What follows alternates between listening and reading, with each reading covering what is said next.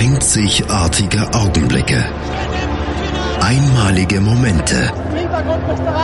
Unvergessene Emotionen. And Andreas präsentiert das Spiel meines Lebens auf meinsportradio.de.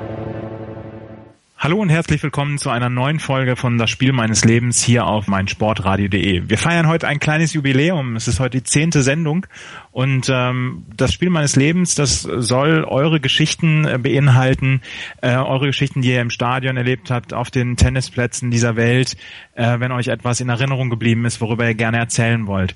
Man muss allerdings gar nicht so weit äh, zurückreisen, wenn man das Spiel seines Lebens ähm, gehabt hat. Das ähm, das Spiel, über das wir heute reden, 2012, hat wohl noch jeder in Erinnerung äh, mit Olympia als dem sportlichen Höhepunkt. Heute rede ich aber mit dem Thomas über das zweite sportliche Highlight dieses Jahres und ähm, über ein Event, was drei Tage angedauert hat und was heute noch vielen Sportfans in Erinnerung ist. Bis gleich. Die Sportshow mit Malte Asmus. Alles rund um den Sporttag. Von Montag bis Freitag ab 9 und 14 Uhr auf meinsportradio.de. Wieder zurück bei das Spiel meines Lebens hier auf www.meinsportradio.de. Bei mir zu Gast ist heute der Thomas. Hallo Thomas. Hallo Andreas. Thomas, du bist der Chef von das Ganze hier bei www.meinsportradio.de. Ähm, du machst die Sportshow mittags immer mit dem Robert zusammen und bist passionierter Golfer. Wie kam es dazu? Zum, zum Golfen oder zum Radio? Also zum, zum, zum Golfen. Achso, zum Radio kam es, ich habe mal Radio gemacht und hatte immer die, die, die Idee. Zum Golfen bin ich gekommen. Äh, ich habe vor 20 Jahren mal so war ich eingeladen zu so einem Schnupperkurs. Und mhm. in Lüdersburg bei Lüneburg und das hat, ich weiß nicht, ich bin dahin und dachte, okay, und das hat geregnet und wir waren im Schnupperkurs, ist ja normalerweise, gehst du raus, zwei Stunden Bälle schlagen und das war's.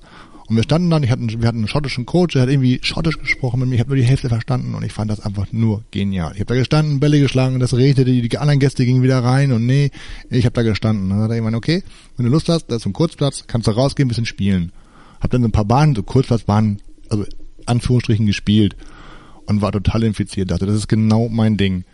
War mir aber auch klar, wenn ich das mache, weil es ist sehr zeitintensiv, wird viel, viel Zeit drauf gehen. Und zu dem Zeitpunkt habe ich gerade eine Firma gegründet, ich habe gerade Familie, also Kind bekommen und gesagt, warte noch ein bisschen, sonst geht das hier alles im Bach runter. Alles drei kriegst du nicht auf die Reihe, sondern warte mit dem Golfen.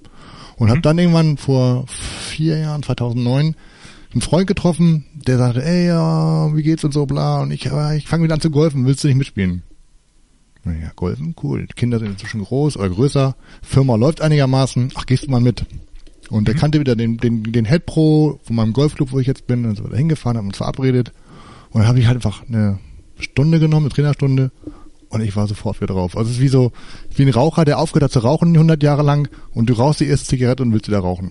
So war das. Gut, was äh, Golf hat den Unterschied, dass es ein bisschen gesünder ist als Rauchen. Ne? Naja, es gibt Leute, die sagen, Golf ist kein Sport, aber Golf ist schon sehr gesund, ja, weil du bist die ganze Zeit draußen an der frischen Luft. Ich sehe außerdem viel besser aus. Also ich habe bin braun, also ich war früher so relativ blass, habe inzwischen so eine gesunde Bräune. Viele sagen, ich sehe zu braun aus. Und das ist ja auch, du bewegst dich fünf Stunden. Du bist fünf Stunden draußen und bewegst dich äh, und hast auch ganz viel äh, geistige Beanspruchung. Das, von daher ist das eine gute Sportart, finde ich.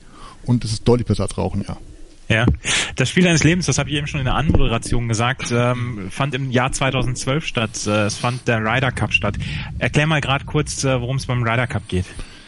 Äh, der Ryder Cup an sich ist eine Golfveranstaltung, die ursprünglich gemacht war, England gegen Amerika, wo mehrere Golfer aus einem Land, aus Amerika oder aus England gegeneinander angetreten sind. Einfach um zu gucken, wer sind die besseren Golfer, die Amerikaner oder die Engländer.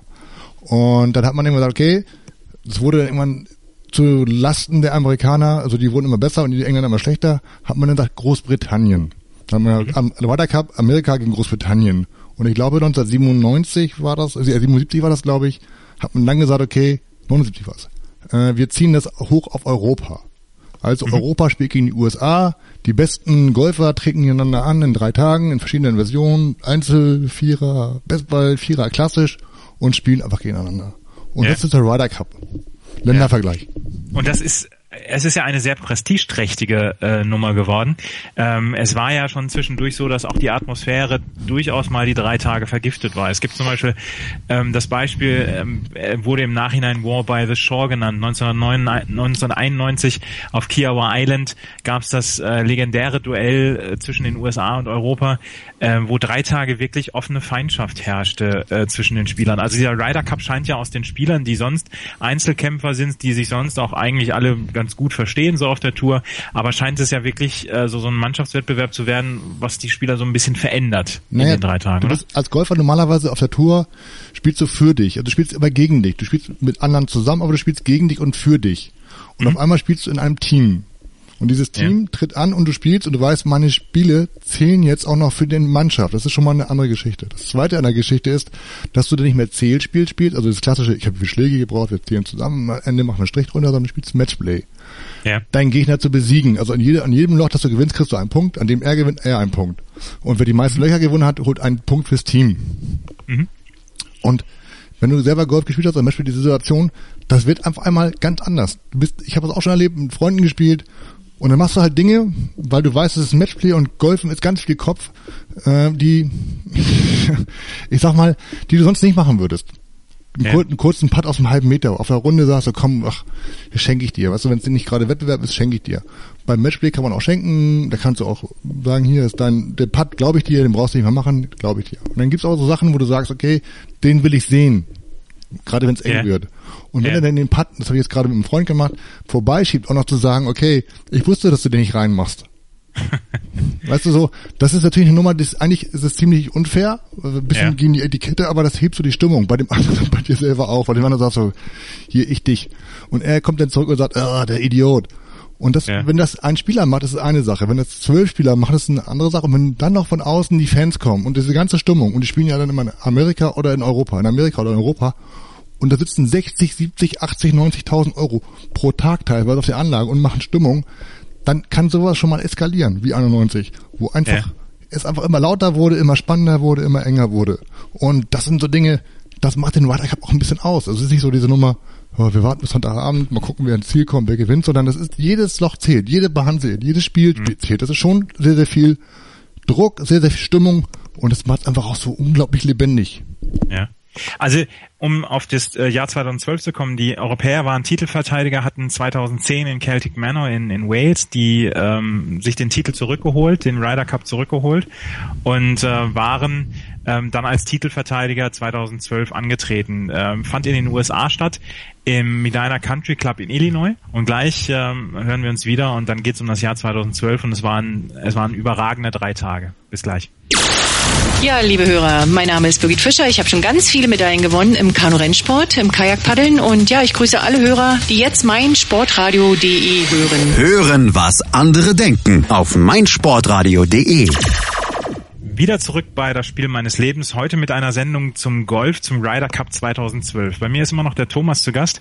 Thomas, ähm, 2012 war es so, dass ähm, der, die beiden Teamkapitäne waren äh, auf europäischer Seite ähm, José María Olazabal und auf der amerikanischen Seite Davis Love der Dritte. Ähm, es ist schon so, wie nicht wie bei Länderspielen, äh, wenn du berufen wirst für den Ryder Cup, trittst du auch an, egal was ist, oder? Ja. Also ich meine, es ist für alle doch eine Ehre. Ja, also das es heißt, es gibt für Ryder Cup kein Geld, es gibt für Ryder Cup, für den Ryder Cup nur Ruhm. Also, ja. weil das einfach, und das interessiert auch, ich meine, das sind die besten Golfer der Welt. Da treten zwölf besten Europäer gegen die zwölf besten Amerikaner an, die nach einem Auswahlkriterium äh, ermittelt werden. Über in Amerika ist es, glaube ich, die sind das, das Geld, das Preisgeld mehr oder weniger. In Europa ist es die Weltrangliste.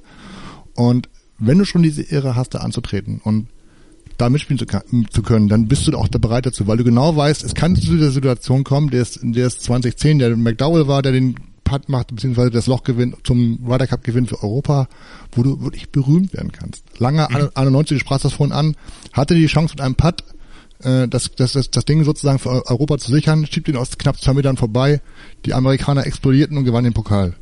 Ja. Und da kannst du natürlich auch das Gegenteil erreichen. Aber wenn du diese Chance hast auf Ruhm, und es ist mehr Ruhm, den Ryder Cup zu gewinnen, als irgendwie ein äh, WGC-Turnier oder ein Grand Slam-Turnier, ein Major-Turnier, keine Ahnung. Dann fährst du da auch hin. Es sei denn, ja. den nimmt man ein Bein ab oder so, keine Ahnung. Selbst dann würde ich, glaube ich, würd, würden einige hinfahren, ich bin dabei. Ja, in diesem Fall, also der Ryder Cup hat ja auch so, so ein bisschen so ein bisschen Druck. Also Tiger Woods zum Beispiel gilt ohne Widerspruch, glaube ich, als der beste Spieler, den es auf der Welt gibt. Äh, wenn er seine, wenn er sein Zeug beisammen hat, gibt es, glaube ich, niemanden, der besser ist als er. Ja. Er, er liefert im Ryder Cup ständig wirklich nur mittelmäßige Ergebnisse ab. Hatte zum Beispiel in den ersten beiden Tagen hatte er keinen Punkt gemacht für die äh, für die Amerikaner.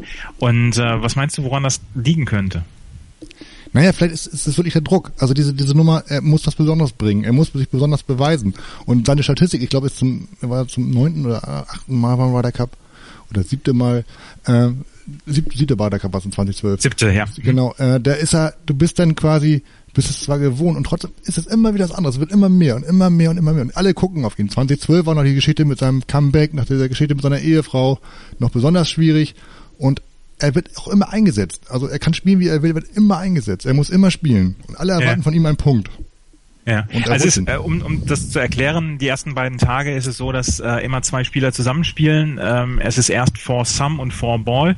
Ähm, beides verschiedene Spielarten des Matchplays. Also er spielen einmal ähm, in einer Spielart sind ähm, beide Spieler schlagen einen Ball, beziehungsweise alle vier Spieler schlagen einen Ball und der, der das beste Ergebnis hat, der gewinnt das Loch, entweder für Europa oder die äh, USA. Bei der zweiten Spielform ist es so, dass ähm, nur zwei Bälle geschlagen werden, jeweils einer von Europa und einer von äh, den USA und dann spielen die Spieler immer abwechselnd. Das heißt, und die eine, also diese Vorballnummer ist Bestball, das heißt, beide schlagen ab, der kann sich aussuchen, welches Ergebnis man nimmt. Beim genau. Force, beim Force ist das genau die, das ist der klassische Vierer eigentlich abschlagen. Du kannst überlegen, wann ich abschlage, wer schlägt wann ab und dann geht's immer der nächste muss den nächsten Schlag machen. Mhm, genau. Und das führt natürlich zur Situation. Tiger Woods ist jemand, der früher berühmt dafür war, dass er gut scramblen konnte. Also aus Situationen wieder rauskam, Bälle sich wieder also gerettet hat. Mhm. Er lag aber in diesen Situationen ja auch deshalb, weil er die Bälle dahin geschlagen hat. Das heißt, ja. das macht natürlich im Vierer auch nicht so ganz einfach für seinen Partner, weil wenn Tiger den Ball links rausdrückt, musst du versuchen zu zaubern und den Ball aufs Grün zu bringen. Ja. Und das ist eine Geschichte, die glaube ich für die für seine Partner fast schwieriger ist als für Tiger. Man hatte ihn an den ersten beiden Tagen mit Steve Stricker zusammengesetzt, weil das zweite zwei Jahre vorher in Celtic Manor war es wirklich sehr, sehr gut gegangen. Und an diesen beiden Tagen hat er von alle drei Spiele, die er mitgemacht hat, hatte er verloren. Mit Stricker zusammen. Aber er hat mit Stricker zusammen, genau. Er spielt mit Stricker auch zusammen den Presidents Cup. Das ist quasi die äh, wie soll man sagen, also quasi das Wettbewerb oder der, der Wettbewerb Amerika gegen den Rest der Welt, außer Europa. Und mhm. das findet dieses Jahr statt. Das spielt er auch immer mit Stricker zusammen und ist auch immer erfolgreich. Weil Stricker ja. ist derjenige, den er am, am, am liebsten mag, der ihn auch am besten führen kann. Ja. Also man würde jetzt sagen, hey, Tiger, aber Tiger musst du auch führen. Tiger muss auch, gerade beim Vierer musst du auch jemanden haben, der, wo Tiger Vertrauen hat zu und sagt, okay, dir glaube ich auch alles. Ja. Und Stricker ist, gilt als der beste Putter der Welt und dann haben wir gesagt, okay, wenn ich jetzt Tiger den Ball aufs Grün bolzen lasse, wo auch immer heraus, Stricker wird ihn putten. Ja. Das war der Gedanke dabei. In diesem Fall war es so, dass Stricker und Woods tatsächlich für die Amerikaner die schlechtesten Ergebnisse eingefahren hatten. Ansonsten die ersten äh, vier Spiele, also es sind immer acht Spieler unterwegs in den jeweiligen Spielen, ähm, ging die erste Runde gegen 2-2 aus, die zweite Runde äh, mit Four Ball ging äh, 3-1 für die Amerikaner aus. Das heißt, am Ende des ersten Tages stand es 5 zu 3 für die Amerikaner. Ähm, in der zweiten Session hatte sogar auch Martin Keimer einen Auftritt, hat er da aber sehr, sehr schwach gespielt. Mit Justin Rose zusammen mit Justin Rose Hatte zusammen Vorbei gegen Kutscher und, und, und Johnson. Keimer, genau. Keimer ist kein Viererspieler. Wenn du mich fragst, ist Keimer kein Vierballspieler. Also das ist so ein, so, ein, so ein, das ist ein Spieler, der kann alleine spielen, den musst du alleine spielen lassen. Der hat auch im, im, Ryder Cup davor, in Celtic Mörder 2010, hat der auch nicht überragt im Vierer. Ja. Das ist nicht so seine Welt. Das ist so jemand, ich glaube, Keimer ist so, mh, hm, ich würde ihn auch nicht spielen lassen. Also ganz doof, aber im Vierer ja. eher, eher selten. Das war auch sein einziger Auftritt in den ersten zwei Tagen. Also wie gesagt, äh, der Kapitän hat immer die Möglichkeit, acht Spieler auszuwählen aus den zwölf, die er hat. Und ähm, hat sich dann in den anderen drei Sessions dann äh, gegen Keimer entschieden. Ähm, wer auf europäischer Seite, sobald er das Schildchen Ryder Cup sieht, ein anderer Mensch wird, ist äh, Ian Poulter, der zu dem Zeitpunkt ähm, keine guten Ergebnisse vor dem Turnier eingefahren hatte und trotzdem wieder der beste Mann der Europäer war. Woran, woran liegt das? Das ist so eine Nummer, also Polter ist jemand, glaube ich, der dieses, die, die, dieses Besondere braucht. Das liegt aber auch an der Spielform. Matchplay bedeutet, wenn du ein Loch verlierst, ist, ob du eine 9 spielst oder 10 spielt keine Rolle. Das heißt, du verlierst nicht vier, fünf Schläge, sondern du verlierst nur ein Loch. Das heißt, wenn du zocken mhm. kannst und gut im Zocken bist, kannst du sagen, komm, diese Bahn ist eh weg, was soll's. Die nächste hole ich mir. Also aggressiver spielen. Das geht bei Patten los. Wenn du einen 8 Meter Putt hast, den will ich lochen. Wenn du reingehst, den will ich lochen, dann lochen, lochst den eher, als wenn du sagst, oh, ich muss den nicht lochen. Ja. Oder ich muss vorsichtig sein, mein Score und, und, und, und Polter geht raus, ich will dieses Spiel gewinnen. Ja. Verliere ich dieses Loch, habe ich noch 17. Verliere ich dieses Loch, habe ich noch 16. Verliere ich dieses Loch, habe ich noch 15. So denkt er, so spielt er. Ja. Und so tritt er auf. Und er äh, äh, mit seinem Auftritt, dieses äh, auf einmal extrovertiert und groß und laut und die Leute gehen mit, beeindruckt er seine Gegner. Die dann sagen, Ja. oh, der Polter, oh, das ist ein Ryder Cup Spieler. ja, das, Ja. das spielt eins zum anderen. Golf ist, wie gesagt, ganz, ganz viel Kopf und ganz, ganz viel auch ein mentales Ding. Und er zeigt Ja. einfach auch immer dieses, diesen unbedingten Willen, dieses Leuchten in den Augen, dieses Ba- Fäusteballen, die Leute anfeuern, anpushen. Das ist so Polter. Das ist sein Ding. Wenn ich Ja. Captain wäre, ich würde ihn nominieren, selbst wenn er nicht mehr spielen würde. Spiel Ryder Cup. Ja, das ist äh, also wie gesagt, er war vorher war er Captain's Pick, das heißt, er hat sich sportlich nicht qualifiziert, das heißt, er wurde vom vom Kapitän dann nominiert und äh, das ist eine sichere Bank. Also Ian Poulter muss nominiert werden, hat man das Gefühl. Ja, zwingend. Also das sagt, das sagt auch jeder Europäer. Und Ja. das ist auch, es, er ist auch derjenige, welcher der und die Europäer quasi, du hast es selber gesagt, nach zwei Tagen im Spiel gehalten hat. Er hat drei seiner drei Spiele gewonnen. Er hat einmal eine Runde nicht gespielt, glaube ich, am zweiten, Genau. am ersten Tag den Vorball nicht gespielt, ansonsten hat alles gewonnen. Ja. Und er ist auch derjenige gewesen, der immer signalisiert hat, ich glaube daran. Wir haben Ja. eine Chance, wir holen das Ding, wir werden da was Punkte machen. Die Europäer lagen ja schon 10 zu, 10 zu 6. Ja, 10 zu 4 hinten schon. 10 zu 4, genau. Und dann genau, haben Garcia, genau. Donald und McElroy, McElroy Poulter dann 10-6 gewonnen. Und eins auf, das heißt am letzten Loch. Ja. Thomas, ähm, das waren so die ersten zwei Tage. Die Europäer lagen nach dem zweiten Tag 10 zu 6 zurück. Man weiß, ähm, die Amerikaner brauchen 14,5 Punkte, um den, äh, um sich den Ryder Cup wieder zurückzuholen. Bei einem Unentschieden ist Europa. Ähm, Der Titelverteidiger ist dann immer. Titel, ist der Titelverteidiger, bleibt der Champion. Ähm, und wie gesagt, die Amerikaner brauchten noch viereinhalb Punkte, um das, äh, um den Ryder Cup sich zurückzuholen. Es war eine sehr klare Geschichte. In zwölf, Nach der ein, nächsten, in, in zwölf Ja. Einzeln. Also die hatten zwölf Partien, wo sie zwölf, wo es zwölf Punkte vergeben, brauchten sie nur viereinhalb Punkte. Genau. Und über diesen dritten Tag, das Spiel deines Lebens, möchten wir jetzt dann reden. Und äh, dann wird's wirklich historisch. Bis gleich. Olympiasiege, Weltrekorde, Titel und Medaillen. Sports Heroes, Helden des Sports im Gespräch. Meinungen. Ich möchte wenigstens meinen eigenen Startblock haben und äh, möchte es den Sprintern auch zeigen. Anekdoten, Alter schützt Leistung nicht. packende Geschichten. Ich war richtig froh, dass wir die Mel Jones geschlagen haben, weil sie hatte überhaupt keine Technik, sie hatte Kraft, Schnelligkeit. Sports Heroes. Jeden Mittwoch neu um 12 Uhr auf meinsportradio.de. Wieder zurück bei das Spiel meines Lebens, heute zum Ryder Cup 2012. Thomas, ähm, vor dem dritten Tag ähm, war die Lage für die Europäer eigentlich so, so halbwegs hoffnungslos. Man lag 6 zu 10 zurück. Ähm, die Sache ist die, es werden zwölf Einzel gespielt und äh, man hat schon so gedacht, Mensch, die Amerikaner sehen sehen schon sehr gut aus. José María Olazabal hat die ganze Woche eigentlich äh, dem ein Jahr vorher verstorbenen Sevi Ballesteros gewidmet. Ähm, großer Ryder Cup Spieler, großer äh, Golfspieler aus Spanien. Ähm, und hatte dann noch samstags abends äh, haben sich die Leute nochmal zusammengesetzt und haben gesagt, hier, wir wollen morgen für Sevi das Ding nochmal drehen. Äh, es war ja schon dann so eine besondere Stimmung dann unter den Spielern, oder? Ja, die war ja das ganze Wochenende die Stimmung. Es war ja schon, als bekannt wurde, dass, Balle, äh, dass, dass Ola Sabal Captain wird, war klar, äh, das wird sowieso so ein bisschen emotionaler, weil es ist, ein, es ist eigentlich ein sehr ruhiger Spieler, aber das, das war ihm wichtig, also diese emotionale Komponente reinzubringen. Und als dann Ballesteros starb, äh, ein, ein Jahr davor, und äh, mit Garcia ist ja zum Beispiel auch jemand dabei. Und auch alle Spieler haben ja nicht nur die, die, die ihn kannten sowieso, aber auch die, die ihn nicht kannten, das war für die ein Idol. Ballesteros ist sowas, das war so der Grand Senior des europäischen Golf. Das war so ein, der, das war so Mr. Golf. Also war der, da war das so ein edler Spanier. Also der war sehr edel, der war sehr ehrlich, der war sehr offen. Und der war auch Mr. Ryder Cup in der Tat, der war so sehr, sehr Ryder Cup lastig und das war so ein, wie so ein, ja, so eine, ich habe am Anfang gedacht, das ist ein Ballast für die Jungs, weil die auch hatten auf ihren Taschen drauf Ballesteros und, und das ist so, das sind so Dinge, wo du dann auch Leute erdrücken kannst mit. Und Nee. diese, hat aber geklappt offensichtlich, weil das war, diese Ansprache war da, dieses Rauskommen war da und was hatten sie denn zu verlieren? Ich meine, du liegst Ja. 10 zu 6 hinten, du spielst in, in, in Amerika, da sitzen 40.000 Menschen und sind eh gegen dich. Wobei es waren auch viele Europäer vor Ort, was ich ziemlich cool fand. Die Stimmung war extrem gut. Ja. Was ähm, José María Olazabal dann gemacht hat in der Aufstellung, also man kann ja äh, aufstellen, wie man möchte, die letzten zwölf Einzel, wer als erstes rausgeht und wer als letzter rausgeht. Er brachte damit sie in irgendeiner Weise eine Aufholjagd starten können, weil bei 14,5 ist das Ding zu Ende und dann brauchen die letzten drei Spieler eigentlich gar nicht mehr ihre Spiele zu Ende bringen. Zum Beispiel, er brachte die besten Spieler äh, an den Anfang. Also Luke Donald, der über das ganze Wochenende wirklich gut gespielt hatte. Ian Poulter, Mr. Ryder Cup, der, der alles in Grund und Boden haut. Rory McElroy, Justin Rose und Paul Laurie waren die ersten fünf, die ähm, Olaf Fabal auf den Platz schickte. Dagegen setzte dann ähm, Davis Love der Dritte, setzte auch die fünf Besten, die's, ähm, die das Wochenende gespielt hatten. Baba Watson, Webb Simpson, King Bradley, Phil Mickelson, Brandon Snedeker. Also man hatte sich ja auf europäischer Seite schon so versprochen, wenn wir jetzt hier mit mit Donald, Poulter und McElroy vielleicht so die ersten drei Spiele gewinnen, vielleicht ist dann noch was möglich.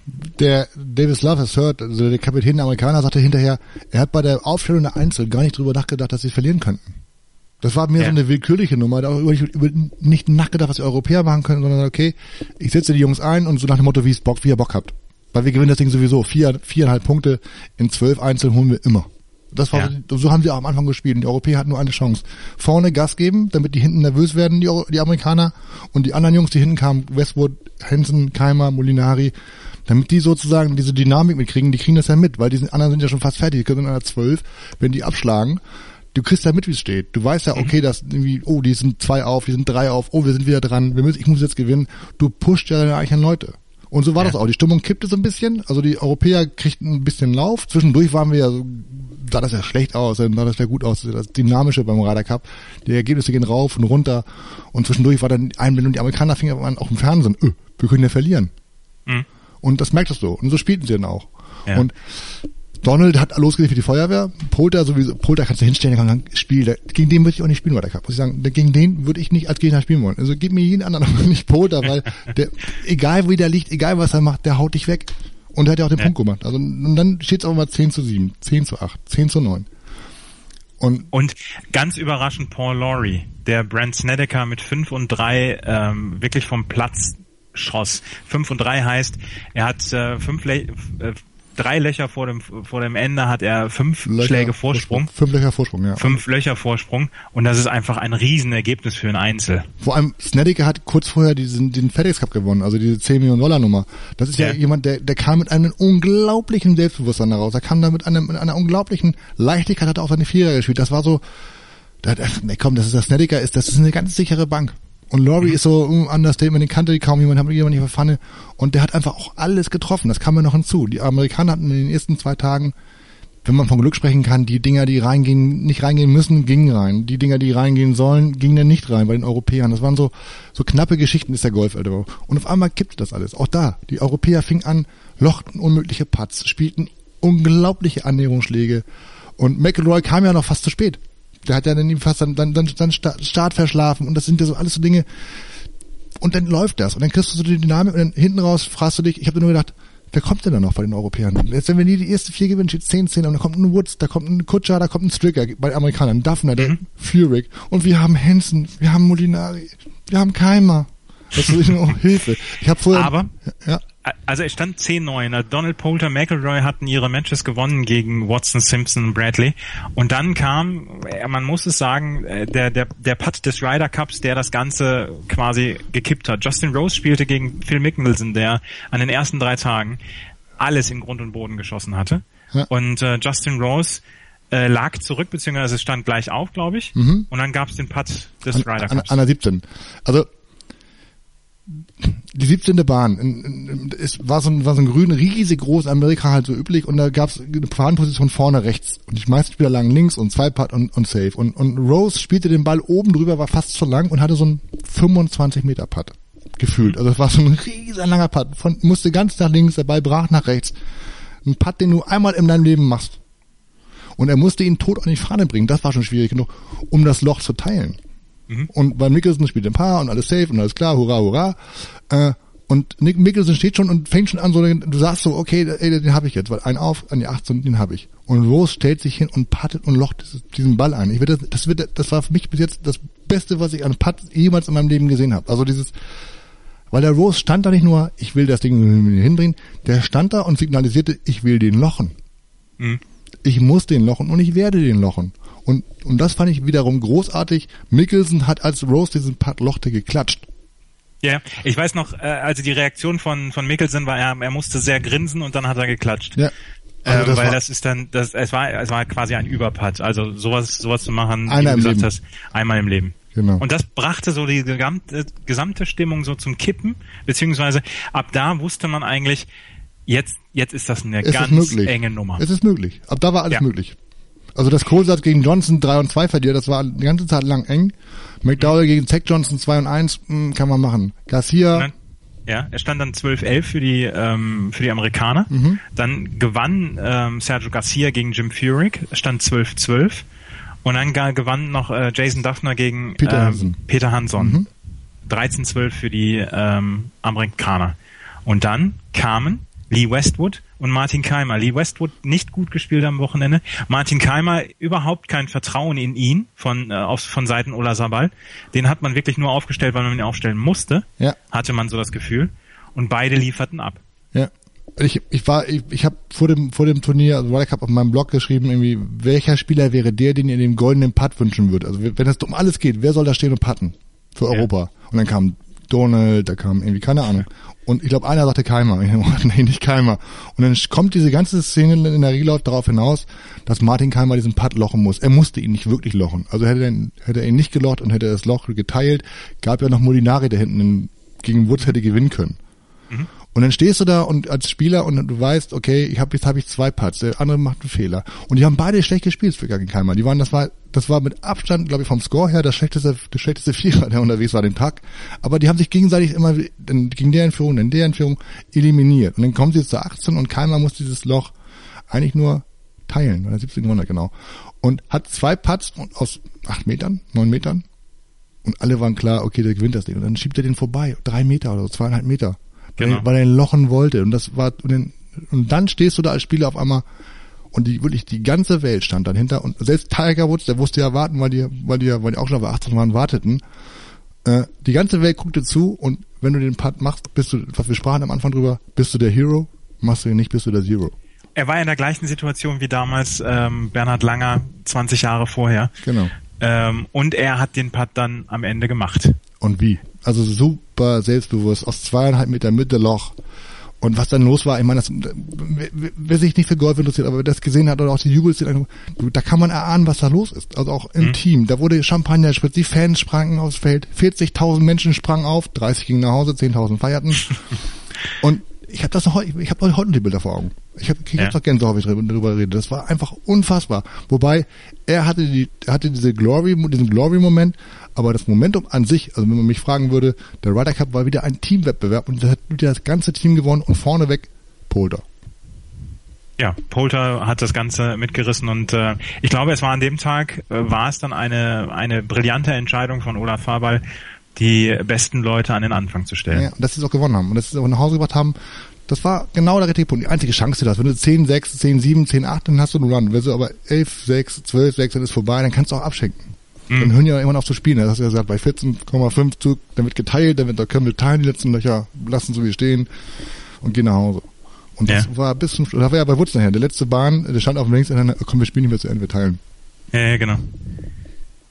Und Thomas, Thomas, äh, tolle Er- Erzählung beziehungsweise tolle Erinnerung an diesen Wettbewerb, der ja nun wirklich noch nicht lange her ist. Ähm, mit den Erinnerungen zum Ryder Cup an sich und mit den Erinnerungen zum Ryder Cup 2012 runden wir das Ganze ab. Bis gleich. Das Bundesliga-Special. Alle Spiele, alle Tipps, alle Tore. Jeden Freitag ab 12 Uhr, zwei Stunden live auf meinsportradio.de. Übrigens kannst du jetzt alle Sendungen auch einzeln abonnieren. Auf iTunes oder auf meinsportradio.de. Ein letztes Mal zurück hier bei das Spiel meines Lebens heute mit dem Ryder Cup äh, 2012. Thomas, wir haben jetzt eben schon darüber gesprochen, die, Amer äh, die Europäer haben 2012 wirklich fast Unmögliches möglich gemacht mit dem ähm, Gewinn dieses Ryder Cups nach 10-6 Rückstand. Ähm, sie haben den äh, Ryder Cup dann relativ emotional Sevi Ballesteros gewidmet, der 2011 gestorben war. Ähm, das war schon insgesamt eine ganz runde Nummer, oder? Ja, das war, ach, das war emotional, das war sportlich war das so rauf und runter, so eine Fahr- Achterbahnfahrt, das war gutes Golf, was geboten wurde. Man muss dazu sagen, Ryder Cup ist ja nicht immer gutes Golf, das ist manchmal nur spannend. Und das war auch noch wirklich teilweise wirklich, wirklich gutes Golf. Und dann ist die ganze Zeit diese emotionale Komponente, immer dieses Silvio Ballesteros. Und, oder Sabal hat er geweint. Also der stand dann, hat er geweint, hat gewidmet. Und ich krieg jetzt, wie gesagt, ich, krieg, ich sitze jetzt hier wirklich, ich schwöre, ich habe Gänsehaut. Und zwar rauf und runter nur bei den Gedanken daran. Weil das, das Ganze ist, man muss Ballesteros vielleicht mal gespielt haben, oder keine Ahnung, aber das ist so, ich, ich wüsste jetzt auch keinen Vergleich. Also musikalisch vielleicht ist es so nur Paul McCartney. Also so von der, von der, von der, von der Gewichtung her, von der Wichtigkeit für die Spieler, für die Fans, für den Sport. Das ist jemand gewesen, der wirklich dieses, dieses, diesen Sport gelebt hat und diesen Sport auch nach vorne gebracht hat und für den Sport extrem viel getan hat. Und dass ja. die Mannschaft sich hinstellt und sagt, okay, und da war, da, ich, ich würde ja jeder von den Spielern mit seine, seine Tasche, wo der Name drauf steht, für Steve oder was, im Leben nicht versteigern, im Leben nicht. Ja. Ja, es war, wie gesagt, es war eine sehr, sehr emotionale Geschichte und äh, der Ryder Cup findet alle zwei Jahre statt. Ähm, wenn die Chance hat, in die Nähe zu kommen von so einem Ryder Cup, wenn ihr euch überlegt, was macht, fahrt dahin, wenn ihr das nicht gucken könnt, live, schaut es euch an. Das ist wirklich, auch im Netz, YouTube gibt es genug Videos, schaut es euch einfach an, damit ihr auch eine andersweise ein Gefühl dafür kriegt, was das bedeutet. Und fahrt dahin. Es lohnt sich wirklich. Musste ja. jetzt sein, entschuldige. Nee, kein Problem. Es, äh, wir, wir können eigentlich uns aufs Fazit äh, einigen, der Ryder Cup ist der geilste Wettbewerb, den es gibt, oder? Wo soll ich noch schreiben? Ja. Es, gibt, nicht, äh, es gibt keine Fußballwelt, kommt dagegen an, kein gar nichts. Das sind drei Tage lang und es hat ja auch nicht umsonst diese Quoten. Das hat ja, glaube ich, Einschaltquoten im, im, im, im fast Milliardenbereich. Und das ist einfach drei Tage lang Emotion, Sport und alles, was dazugehört, pur. Drei Tage. Ja. Und das ist, ich freue mich tierisch auf den Eagles. Mit einem besseren Schlusswort hätten wir diese Sendung nicht enden lassen können. Äh, Thomas, ich bedanke mich sehr für deine Zeit. Ich habe zu danken, dass ich darüber erzählen durfte, weil alleine diese Momente wieder diese Gänsehaut zu bekommen. Ich liebe deine, deine, deine Serie, ist wirklich toll. Und wenn man jetzt hier sitzt und selber was dazu, das ist unfassbar. Also das sind so Gänsehautmomente. Toll. Vielen, vielen Dank, Andreas. Wenn ihr, die ihr zuhört, ähm, jetzt auch Bock bekommen habt, mal über euer Spiel des Lebens zu reden, dann schreibt uns an auf unserer Facebook-Seite www.facebook.com slash meinsportradio äh, oder holt euch unsere App auf Android beziehungsweise iOS im, im iTunes und im Apple äh, im Apple Store beziehungsweise Google Play Store und ähm, wie gesagt, schreibt uns an, kontaktiert uns, sagt uns, worüber ihr gerne reden möchtet. Wir reden gerne mit euch über das Spiel des Lebens. Und äh, wir hören uns beim nächsten Mal wieder, wenn es heißt, äh, das Spiel meines Lebens. Vielen Dank fürs Zuhören. Bis zum nächsten Mal. Schatz, ich bin neu verliebt. Was? Da drüben. Das ist er. Aber das ist ein Auto. Ja, eben. Mit ihm habe ich alles richtig gemacht. Wunschauto einfach kaufen, verkaufen oder leasen. Bei Autoscout24. Alles richtig gemacht.